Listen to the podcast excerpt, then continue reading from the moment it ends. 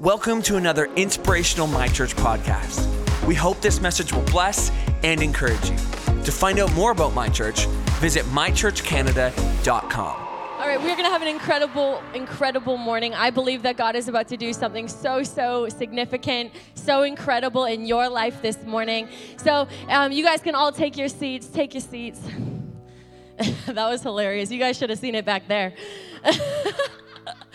Amazing. So, I just, before anything at all, I have to give the biggest thank you, the biggest honor towards Pastor Caleb and Julie. They are in unbelievable pastors.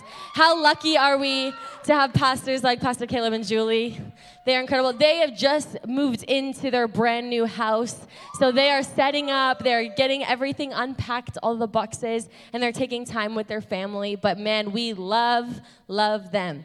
So, thank you, Pastor Caleb and Julie, for the greatest opportunity. And yeah, so we are going to jump right into it. We're going to read from the book of Exodus. So, it's going to be up there on the Sky Bible. So, if you didn't bring yours, it'll be up there. Um, but there's nothing better than having the paper copy. So, if you have it, pull it out. Um, we're going to be reading from Exodus 3. And in Exodus 3, um, I'll give you a little bit of a context going into it. We see Moses. And Moses here is actually um, shepherding a pasture, he's managing the flock. And this isn't something out of the norm, this isn't something spectacular. This is just his everyday, ordinary occupation was taking care of the sheep. And they were the sheep of his father in law. So we're going to pick it up in verse 2. It says this. There the angel of the Lord appeared to him in flames of fire from within a bush. Moses saw that though the bush was on fire, it did not burn up. So Moses thought, I will go over and see this strange sight, why the bush does not burn up. When the Lord saw that he had gone over to look, God called him to him within the bush, Moses, Moses. And Moses said, Moses said, Here I am. Here I am. And we're going to pray this morning. So if you want to bow your heads, close your eyes, we're going to pray. God, I just thank you so much for this morning. I thank you that we get the privilege and the, and the freedom to come into a place like this and we get to worship you. We get to speak about you. We get to just be with you. And so, God, I pray that you would speak this morning. Holy Spirit, would you speak through me and would it be your words and not my own? And so, God, we thank you that we get to gather together this morning. And all of my church said, Amen. Amen. So, when we have a dream or a desire or a passion, it's often exciting and it's spectacular and it's flashy. And that will that's always our first glance of what our dreams are, or maybe something good for your family that's coming up or whatever. And it's spectacular and it's exciting. Well, the burning bush was the very same thing. It was something flashy, it was something spectacular, and it actually drew Moses in. It drew him in. And I wonder if, if we're like, if the bush is just like our dreams in the sense that we think, oh, I wonder if I got that job. Or imagine if I got to travel the country. What would my life look like if I married that guy? You know, where you start to think of all these situations. Or what if I could leave a legacy on the next generation? It's exciting. They're so exciting. And it should be because they're God dreams. And so have you ever been on the edge of starting something great?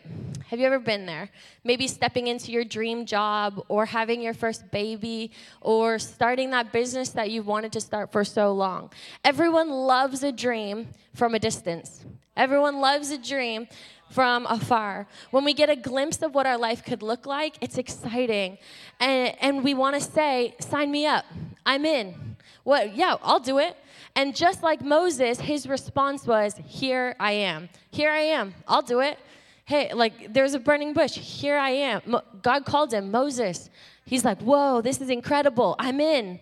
And, and that's his response. But have you ever started to read the fine print of something? The closer you get, the closer you get, things start to change. And so, and so we read here, the angel of God calls Moses closer. So he's Moses is getting closer. So it's just like reading the fine print. And he asks him to take his shoes off. He's walking on holy ground.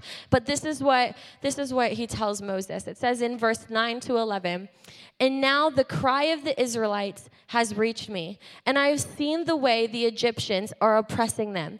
So now go. I'm sending you to Pharaoh to bring my people, the Israelites, out of Egypt. But Moses said to God, Who am I that I should go to Pharaoh and bring the Israelites out of Egypt? See, do we hear the language change here?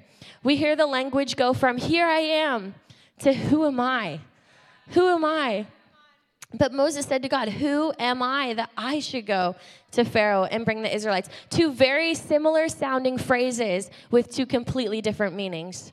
Here I am, who am I? See, I wonder how often we go and we go to the Lord and we say that, Who am I? God's giving you a dream for your life, and you're like, But who am I? Well, how could I ever do that? Do you have the right person? And so I think of a story when I was in high school. Um, it wasn't that long ago, just a few years back. But when I was when I was in high school, I remember wanting to date this guy, and he was like the dream guy. He had the perfect hair, and I was like, "That's the one. He's smart. He's got it all together. I I want to date him." And so I did my research, and I found out that he's on the track and field team. And so I pictured myself on the track and field team, running with wind in my hair. I don't know why I'm running in slow motion. And there's a red ribbon, and the crowds go wild. And they, no, come on, the crowds go wild. And the guy is at the end over here. And yeah, so anyway, you get the picture. That was my daydream of what track, joining the track and field would look like. So, as every uh, you know, average teenage girl with, with a love on the line would do, um, I joined the track team. So I, I showed up for my first practice, and I realized that these people take this like way too seriously. They were like, they knew all the stretches, you know, like they knew the ones. Can you tell? The stretches. And then they wore all the right clothes. They had the right shoes. They had the right outfit. I was wearing like leggings and an XL t shirt. And I'm like, I'm here. Here I am. Here I am. And then all of a sudden, the, the coach or the teacher was like, All right, we're to do a warm up lap. And I'm like, A warm up what? Like, what do you mean? I'm like, Isn't, don't we just like, you know, run the race? And, and she's like, no, like you have to warm up. You have to work. You have to like train your body. And I was like, okay, yeah, yeah, I can do that. And so I started running and I did my warm up lap and I thought we were done. That was not done, okay? That was just the beginning. And my friends hadn't even broken a sweat, and I'm dying. So I just realized that track and field, you know, wasn't exactly what I pictured it to be. It actually took a lot of hard work. and so my language went from here I am to who am I? Who am I to do this? Who am I to run this race? Who am I to train hard or, or to be like them? And so sometimes I think that a dream can look incredible. It can look spectacular and it can draw us in. And, and it should because it's because it is a God dream, and dreams are really, really good. But I think sometimes we get so close to the dream that we like we let our um, insecurities build up and get in the way, and it knocks us out before we even try. Before we even give it a shot, we we find ourselves knocked out. And so here I am is a posture of I'm available. Use me. Whatever you want to do, God. Trust. I, I, I trust you. You're amazing. I trust you. But who am I is a posture of, of fear. It's a posture of insecurity. It's a posture of feeling not good enough. It's a posture of rejection. And so, what posture, what we're going to talk about today, and with the little time that we have, is we're going to actually look at what it looks like to move forward when your dreams feel so big. When you feel, too, when your dreams feel too big and you feel like you can't move forward, is what we're going to talk about this morning. And so, if you are taking notes, and I encourage you to take notes because you can always look back and, and learn, is number one, it says this God is with you. Number one, God is with you. So, when Moses is called by God to save the Israelites, um, he, he's, his first protest was, Who am I? Which I also think he's trying to say is, Am I good enough? Am I, are you sure you got the right person? Am, are you sure I'm, I'm the one? And it, it's, it's, am I enough? That's really what he's asking. And God, can you really do this through me? And so I remember when I was younger as well, having um, a really, really big dream to graduate college and to get a degree. That was my dream, is to get a degree. And I remember like wanting to make my family proud, but I also wanted to show myself that I could do it. Um, and I remember picturing like the st- like the stage that I would walk across and the confetti in the air and the lights and the screaming and and I was like, I want that. I, like it's so desirable. I want to cross that stage and know that I can do it. But um, when I think the closer I got to the dream, the more the insecurity built up in me, the more it was like, like, will I ever finish school? Will I ever pass these grades? Will I ever make it? And will I ever get my degree? And it, the insecurities will start to build up in you. And I, when I was younger, like a lot younger, I was tested for a learning disability, and I did have one. And so it may, just pretty much means that I learned differently. And so, what that meant was when I went to college, I had to give my paperwork from that um, test to my college so that I could get help with exams. And so, the, for the first time ever, when I received it, I read it because I wasn't, I, my parents had never showed it to me growing up. It was just like, hey, you learn a little bit different. Um, and so, I read it at 18 years old, starting college, wanting to get my degree, and I read the notes. And part of it was a, like very true, and I, I learned the way that I could, that I learned. Um, but there's other things that said in it, and it said that Elly will never be able to speak in public. Elly will not be one a, a standout leader. Don't call on her in class. And it was these things, these statements that as I'm going into college, wanting to be a pastor, wanting to be a preacher, being like, is this going to take me out? Am, am I going to allow these, these written things on paper to dictate where God wants for me and where God wants me to go. And it was this battle, this internal battle of, of wow, but the dream looked so right. The dream looked so good. But why is it now that on paper it's telling me that I'm that I'm not gonna make it? And so this is the tension that I found myself in, and I had to choose. I had to choose: do I do what my Bible says and and the promise that is over my life, or do I fall into what a report says about my future? And see, Moses, thank you. Moses got, Moses got close enough to the dream that insecurity started to creep in. He got just close enough that his stance began to change. His language began to change. Who from here I am to who am I? Do you see that? That the, the same shift happened and and God's response is what I want to talk about today. Is God's response to Moses is I will be with you. Hence the point number 1. I will be with you is what he says. You may not feel like you're enough. You may not feel like you have the right resources or the right experience, but when God is in the picture, nothing you can do anything. It anything's possible when you're with God. In Romans 8:31 it says, "What then shall we say in response to these things? If God is for us, who can be against us?" And this is what I stand by. This is what the Bible says, then this is what I will this is the posture I will take. Is that there's nothing that can come against me that can knock me out and take me out. That there's nothing if God is with me. And if God is with you in your situation, it doesn't matter that the doctor's report that you may receive that says that your situation is impossible, or maybe you keep applying for jobs and you're not getting a job. That's a real place. Or when your business doesn't seem to be flourishing the way that you envisioned. You know, there is real things, but when God goes before you, He's actually knocking out all the obstacles. But you have to make a decision to trust that God is actually going to go before you. You got to trust that God is with you and that anything is possible.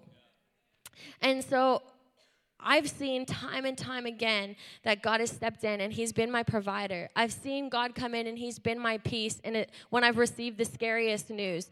In every situation, He has been with me, and I can say from testimony that God is good and He's kind and He's with you, and that nothing can stand against you when God is with you. So we're going to continue this conversation, and I'm going to bring up the main man himself, Pastor Dan, um, to bring the rest of the word.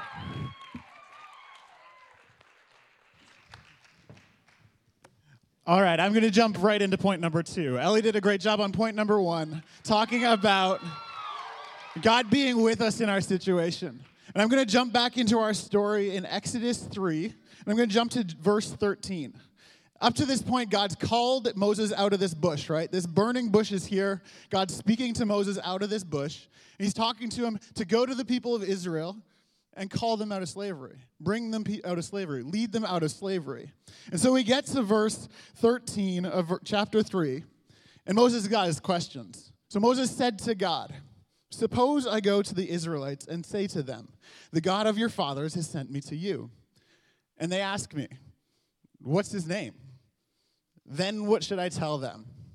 And God said to Moses, I am who I am. This is what you are to say to the Israelites I am has sent you. To paint a little bit more context here, these Israelites have been in slavery for 200 years in Egypt. You're sitting in this situation where you've got these Israelites just working away and working away and working away. Think about 200 years. That's multiple generations of people in slavery. That's multiple people, multiple generations of people who don't really have this experience of God the way Abraham, Isaac, and Jacob might have in the past. So put yourself in this situation. There's this dream that Moses is being called into. There's this calling that Moses is being called into. There's this thing. But he's supposed to go to these Israelites and bring them along on the journey, and they have no context. They have no real context of what God's able to do. And so we have Moses talking about this. And he starts talking to God, and he's like, God, who, who even are you to them? Who even are you? How do you even apply to their situation? And I think it's interesting because these Israelites live in this land of Egypt that has so many gods. There were hundreds of quote unquote gods in the Egyptian culture. And so to these Israelites, maybe God's just another mystical being or whatever it is. They don't actually have a grasp of what's behind that name. What even is God? And I think there might be some people in this room in a situation like that. Because it's easy to hear that God's with you every single step of the way, but is it really easy sometimes to take that God that exists and go, this situation, God, God plus this situation, what does it equal? I found this in my own life when I was growing up. A little bit of my background. I grew up in church from the day I was born. I was that kid who was in church seven days a week, serving or at a program or something. First one into the church every single Sunday morning. I was on the worship team at one point. I led youth at one point. I led kids at one point. I was just always in church. I went to a Christian school, so I learned about God every single day. Every day. I know everything there is to know about God, is what I thought growing up. I thought I knew it all. But I found as I went through high school that there's a huge difference between knowing about God and actually knowing God. Because when you have this grasp of the idea of what God is, you can go through life and hear all of these things. Oh, I'm struggling with this. Just pray to God, He'll fix it. I'm struggling with depression. I feel lonely. Okay, God's here with you. But what, but what does that even mean in that situation, right? And I feel like that's where Moses is coming from in this text. He's like, okay, I'm experiencing you right in front of me. You're literally speaking to my face. Burning bush, huge sign, whatever. But these Israelites, all they're experiencing is, experiencing is suffering. All they're experiencing is setback. So, how do I take what you're speaking to me here and apply it to that situation? And so, point number two today is that God is enough. But I think the question that Moses actually asks God is a really interesting one. Because he doesn't ask, hey, God, these Israelites, what are you going to do? He actually asks God an interesting question. He says, What's your name? Because I think there's something interesting about a name. A name isn't just a word, a name isn't just something that describes, it's not just a normal noun, right? It's proper. It's a proper noun. It has something specific behind it. And so I know that Toby's name represents Toby. Toby Oluwalu is Toby. Toby is a guy who goes through life with me. Toby's one of the most loving people you'll meet. He's one of the most supporting people you'll meet. But I know that because Toby's got a name. And in this situation where these Israelites are hearing about God over and over, God's here, God's there, God's everywhere, what's your name? Who is your identity? What's actually behind the name of God in this situation? And God's answer is so interesting. He says, I am. Just full stop. I am. The, the question again isn't, what are you going to do? The question is, who are you? The question is, who are you, God, and how do you apply? And God says, I am. But what does that mean? Because we have so many situations in life, and if that's God's answer, what does that mean? Right? I walk into the situation in my work and I go, Hey, God, who are you here? And He says, I am. It's almost like a fill in the blanks, statement, actually. Because it's a really cool statement, and it actually starts off with, I am who I am. I am who I am means I'm not attached to the situation. I'm not attached to what's going on in your world. I'm not attached to any of that. I'm actually outside of that. I am a constant. I am who I am, and I'm going to love you at this. I'm going to be there for you in this. I'm going to be your supply when you need a supply. I'm going to be there to comfort you. I'm going to be there to walk with you because I am who I am, and it's not dictated by your circumstance. And so, what does that mean for your situation? It means that God is enough because God will be what you need Him to be in your situation. When you need comfort, He will be that comfort. When you need answers, He will come through with those answers. When you need supply, when you need provision, He will come through with that provision. God is enough. And that moves us on to point number three. Point number three is God can use your little. An interesting thing about dreams is that they come, a lot, come with a lot of what ifs. In chapter 4, verse 1, Moses answers back to God and he says, What if they don't believe me? What if I go all the way to these people and risk my life going back to the Israelites and they don't believe me? Because I think when we have dreams over our lives, when we have these ideas, when we have this stuff going on, it's really easy to look at the huge thing that God's put in front of us and start to look at all of these what ifs. What if I say that thing to them, but they just don't listen? What if I send out this resume and they just don't get back to me? What if I put all of this hard work in and just nobody recognizes it? What if I work my butt off in this assignment and I don't get the grade I want? What if I apply to that school and I don't get in? What if, what if, what if, what if? But again, God's answer is so interesting. Because he actually takes this question that Moses has got. Moses is posing him a question of, what if this happens? And God turns around and he says, I'm not even going to answer that question. I'm going to answer your question with a question. Chapter 4, verse 2 says, Then the Lord said to him, What's in your hand? A staff, he replied. The Lord said, Throw it on the ground. So Moses threw it on the ground, and it became a snake, and he ran from it.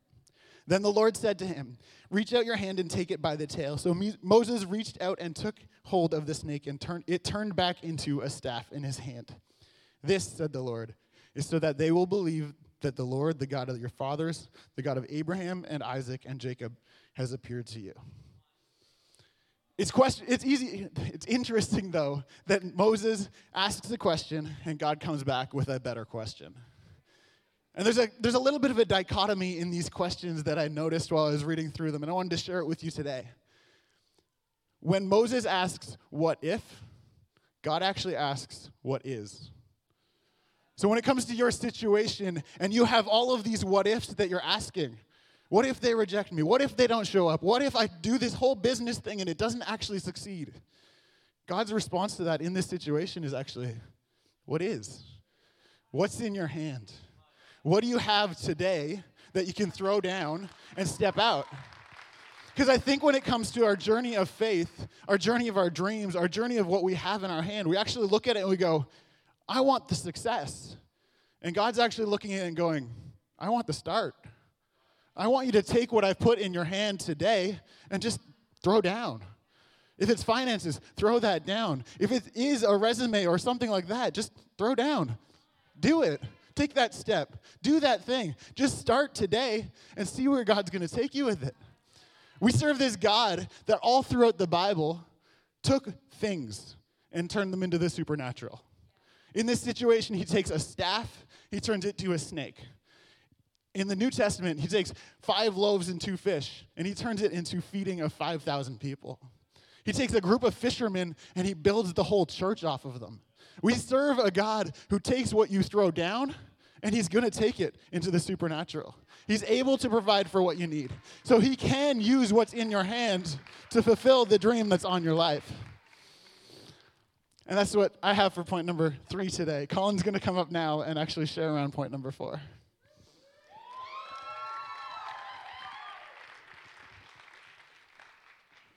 Okay, come on. We can do better than that for both Dan and Elly. That was awesome. That's a great thought. You know, when, when we're asking what if, God's asking what is. And uh, I just want to continue the story, but I think we have to kind of appreciate this conversation. So Moses has been going back and forth with God. There's kind of Moses putting his objection in place. God shows his promise. So Moses says, Look, I don't think I can do it. God says, Here's my promise, I'm with you. Moses turns around and then says, God, I don't know if you can do it. And he's like, No, no, trust me, I am. I'm, I'm whatever you need in this situation. And then he's going, Well, I, I, don't know if we'll be successful. What if we fail? And God's going, Well, well, how about instead of looking all the way down there, let's start with something, what's in your hand? And then you would think by this point, Moses would start to be getting the script. And so if we start reading in verse 10, in chapter 4, it says this Moses pleaded with the Lord, God, I, am not good with words. I never have been. I'm not now. Even though you've spoken to me, I get tongue tied and my words get tangled. And then God, uh, the Lord asked Moses, Who makes a person's mouth? Who decides whether people speak or do not speak? I, I, I feel like he's getting exasperated at this point.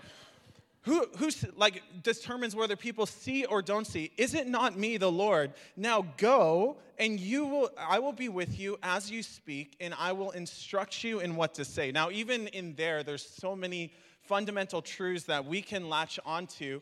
And so you can imagine this like God is basically saying, Look, even before you can do anything, I've produced everything and so I can use all things together for the good.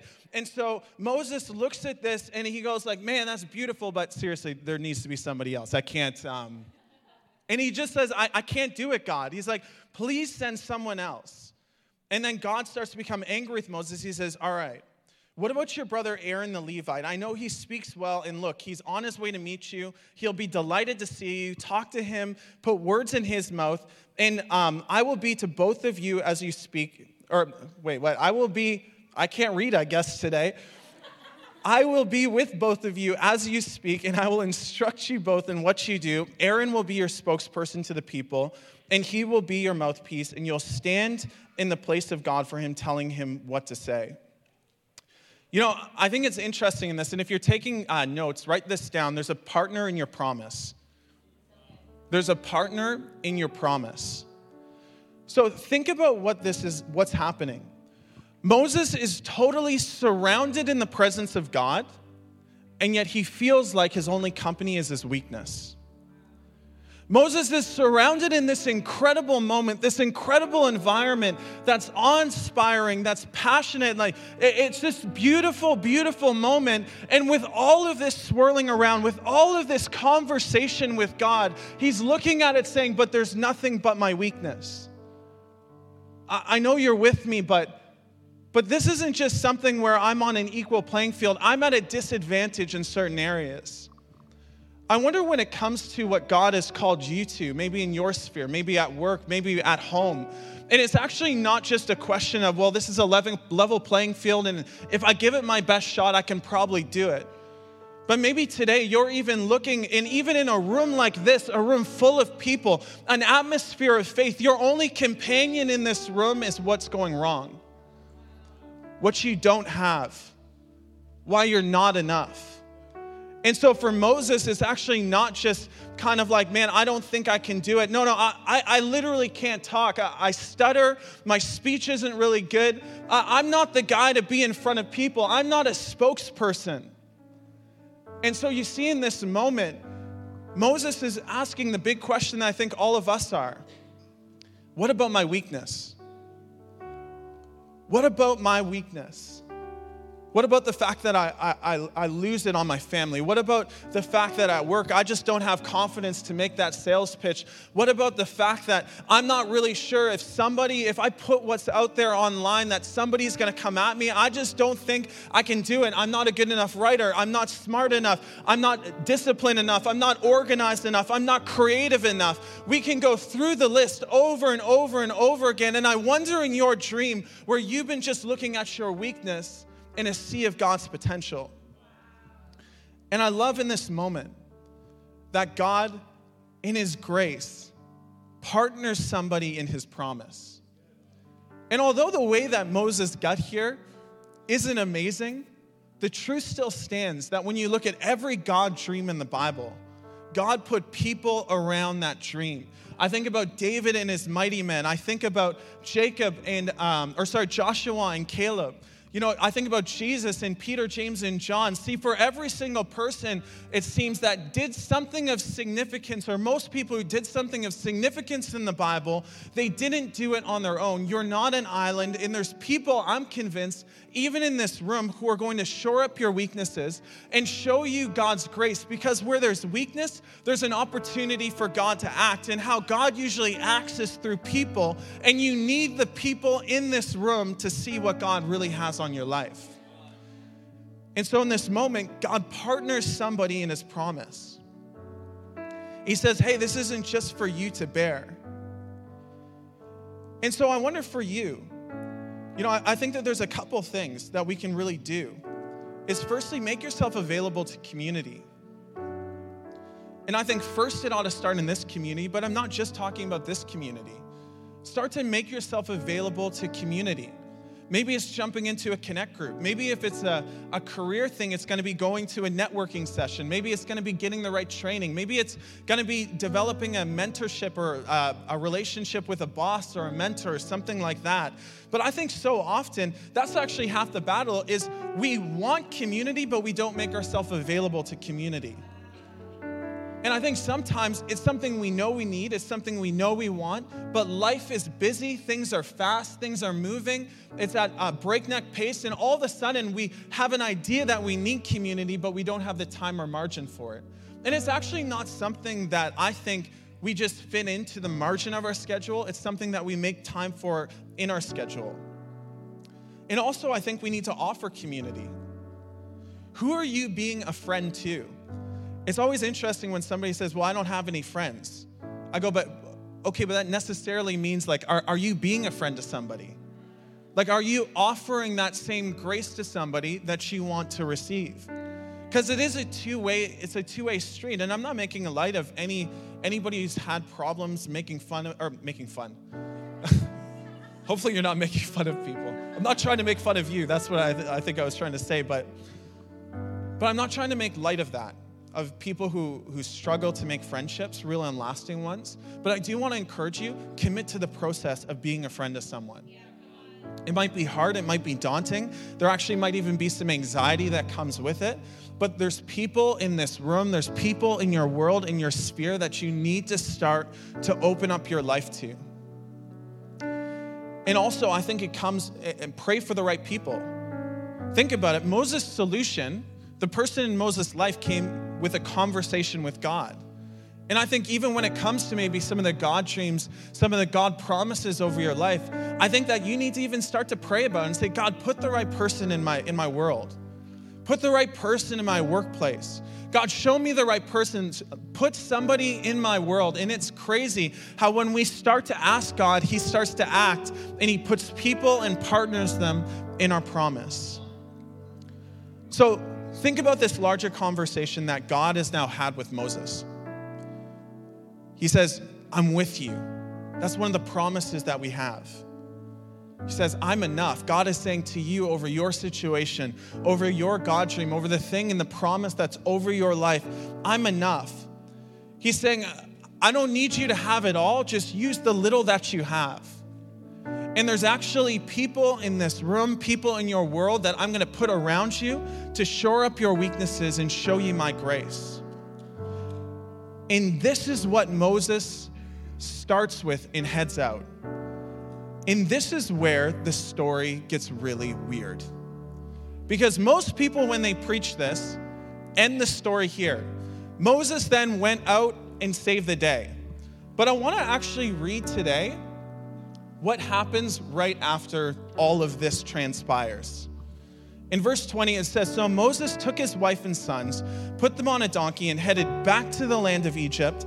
In his hand, he carried the staff of God. So uh, you're thinking at this point, man, he's probably learned some lessons. It says, On the way to Egypt, at a place where Moses and his family had stopped for the night, the Lord confronted him and was about to kill him. But Moses' wife Zipporah took a flint knife and circumcised her son. She touched his feet, Moses' feet, with the foreskin. Sorry, don't shoot the messenger.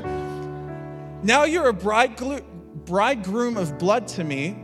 When she said uh, this, she was referring to the circumcision. After that, the Lord left him alone. Then Moses and Aaron returned to Egypt and called all the uh, elders of Israel together. Welcome to Generation Sunday.